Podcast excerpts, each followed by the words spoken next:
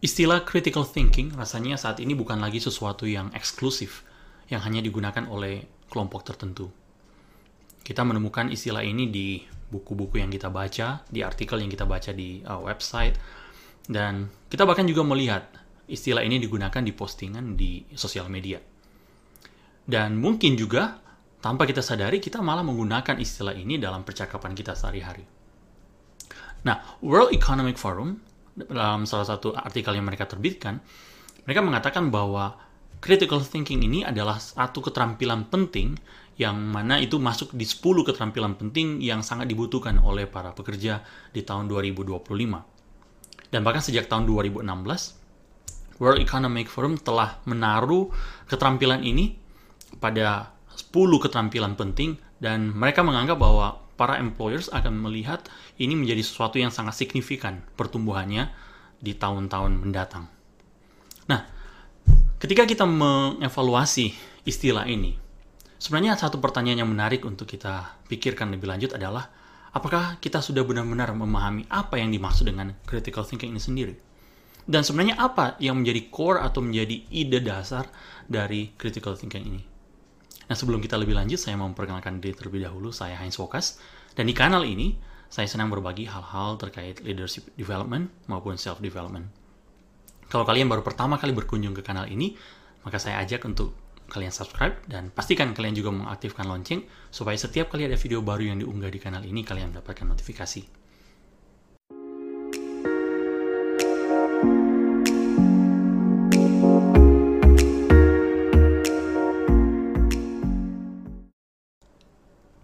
Elon Musk, nama yang sering disebutkan akhir-akhir ini karena dia baru saja membeli Twitter dengan harga yang sangat fantastis.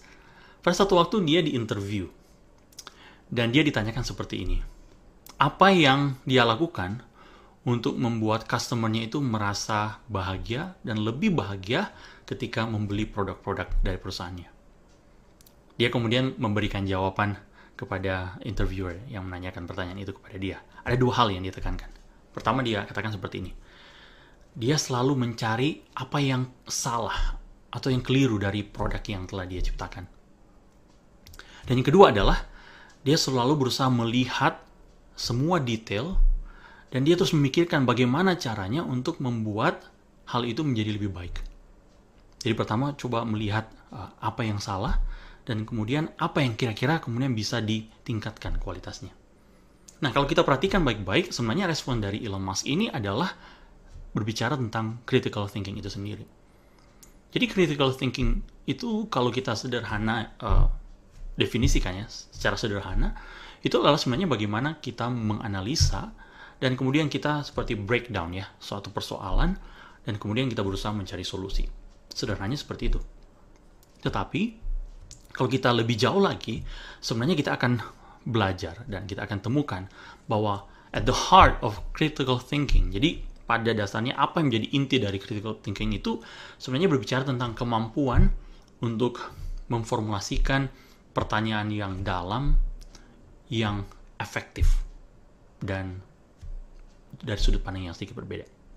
Ini sebenarnya adalah satu kesimpulan yang dibuat oleh seorang yang bernama John Coleman yang dia tuangkan dalam artikelnya yang berjudul critical thinking is about asking better questions. Nah, di artikel tersebut dia membagikan ada satu pelajaran yang berharga yang dia dapatkan dari seorang yang bernama Clayton M. Christensen. Jadi dia membagikan kisah uh, dari Christensen kira-kira seperti ini ya.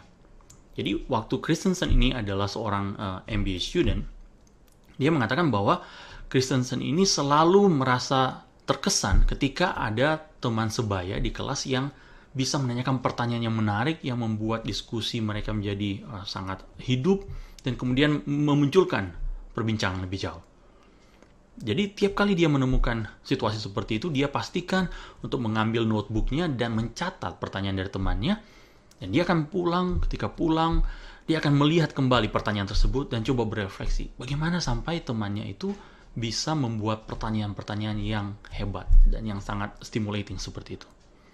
Nah, jadi berdasarkan cerita dari Christensen ini, Coleman kemudian membagikan ada enam observasinya yang bagi saya itu adalah prinsip penting yang kita bisa aplikasikan untuk kita coba mengevaluasi atau menganalisa topik-topik yang bahkan itu kelihatan sulit dengan kita menggunakan prinsip critical thinking sendiri. Nah, prinsip pertama yang dibagikan adalah hold your hypothesis loosely. Dia mengatakan seperti ini. Memang penting untuk kita ketika melihat suatu keadaan kita coba memformulasikan ada satu jawaban ya. Dan itu seperti memberikan positioning di awal bagi kita ya. Tetapi kita tidak bisa langsung uh, seolah-olah berpegang pada jawaban itu sebelum kita menggunakan data-data pendukung supaya kita mendapatkan uh, solusi yang lebih improve ya. Nah, sebenarnya inilah adalah inti dari bagaimana kita memecahkan masalah. Kita perlu melibatkan diri dengan berbagai macam data, dan data itu yang memimpin kita kemudian mengambil kesimpulan. Jadi, penting sekali untuk kita tidak memegang erat-erat uh, hipotesis kita, tapi biarkan itu seperti uh, tidak terlalu terikat dan ketika saatnya kita mengambil keputusan, kita mengambil keputusan dengan data pendukung. Hal yang kedua dia katakan adalah listen more than you talk. Nah, ini kelihatan sederhana. Tapi poin dari prinsip ini sebenarnya adalah bagaimana kita melakukan yang namanya active listening. Nah, active listening ini sebenarnya adalah suatu proses di mana seseorang berusaha memahami apa yang disampaikan secara langsung atau tidak langsung oleh orang lain. Dan ini menjadi hal yang penting karena ketika kita itu mampu melakukan ini, kita bisa menangkap dengan jelas apa yang menjadi argumen dari orang tersebut dan lebih penting adalah apa sebenarnya menjadi logic dari orang tersebut ketika mungkin menyampaikan satu pendapat atau menyampaikan satu solusi atas satu situasi. Prinsip ketiga yang dibagikan adalah leave your queries open-ended. Nah, penting sekali ketika kita itu bertanya untuk kita memformulasikan bentuk pertanyaan yang tidak hanya mem uh, membuat kita itu harus memberikan jawaban yes or no, tapi pastikan itu open-ended. Misalkan ya, ketika kita itu tergoda untuk bertanya, pertanyaan yang memberikan jawaban yes or no, misalkan, are you happy in your job? Kita bisa twist sedikit dan tanyakan pertanyaan yang lebih mendalam. Misalkan seperti ini, what do you love about your job and what could be better? Atau misalkan seperti ini, talk to me about a time you found joy in your work and a time you felt unmotivated. Kita bisa lihat perbedaannya sangat signifikan, bukan? Prinsip yang keempat, dia katakan consider the counter intuitive Nah, ini adalah satu approach yang penting sekali ketika kita berusaha memecahkan masalah. Kenapa? Karena begitu mudah kita itu untuk terjebak seperti bergabung pada satu kelompok pemikiran dan akhirnya kita mengambil keputusan lebih cepat dari seharusnya. Ketika kita berada dalam situasi seperti itu, coba ingatkan diri kita untuk kita juga bertanya pertanyaan yang sifatnya counterintuitive. Yang bisa menantang apa yang menjadi asumsi dari kelompok kita dan kita bisa memikirkan ulang uh, solusi yang kita telah tawarkan. Nah, prinsip yang kelima adalah stew in a problem. Apa yang dia maksudkan dengan hal ini? Masih ada hubungan dengan prinsip sebelumnya. Jadi saat ini kita sadar bahwa kita berada di dunia di mana kita itu begitu mudah membuat keputusan dan seperti membuat keputusan dengan cepat itu menjadi satu tuntutan. Tetapi penting sekali untuk kita juga belajar untuk hold back dan kita membuat keputusan dengan lebih terukur dan bahkan mungkin ada mengembangkan praktik-praktik tertentu. Ketika kita sudah harus mengambil keputusan penting kita mungkin harus berhenti dulu dan membiarkan ada satu periode waktu tertentu untuk kita boleh mengevaluasi kembali apa yang menjadi keputusan kita. Sehingga kita tidak perlu buru-buru mengambil keputusan yang pada akhirnya mungkin saja kita sesali. Dan prinsip terakhir adalah dia katakan ask the hard follow up questions. Nah ini terdengar hal yang biasa atau mungkin hal yang sederhana. Padahal ini adalah sebenarnya satu keterampilan yang perlu terus dikembangkan oleh tim ketika mereka sedang mengusahakan satu solusi atas persoalan. Karena ketika kita sudah tiba pada satu kesimpulan, sering kali kita tergoda untuk terus berpegang teguh pada kesimpulan yang kita sudah ambil. Tapi kita sebenarnya tahu ya, misalkan kita kalau kita sebagai orang tua, kita bisa lihat bagaimana kecenderungan dari anak-anak ketika mereka masih kecil mereka berulang kali menanyakan satu pertanyaan yaitu mengapa? Mengapa ini seperti itu? Mengapa itu seperti itu? Jadi mereka tidak ragu menggunakan kata why berulang-ulang. Karena apa?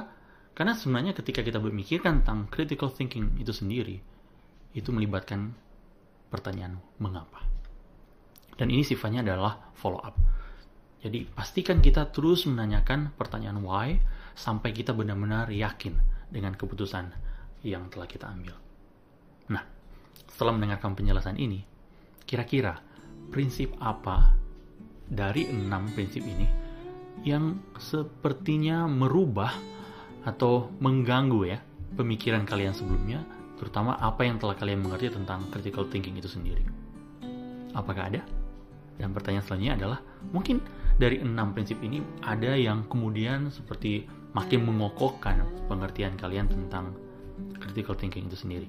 Nah, saya ajak kalian untuk boleh berbagi di kolom komentar apa yang kalian dapatkan sehingga kita boleh melanjutkan diskusi.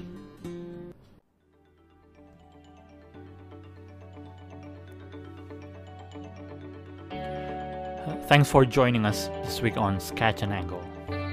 If you found value in the show, we would appreciate if you would simply tell a friend about the show. And be sure to tune in next Monday for our next episode.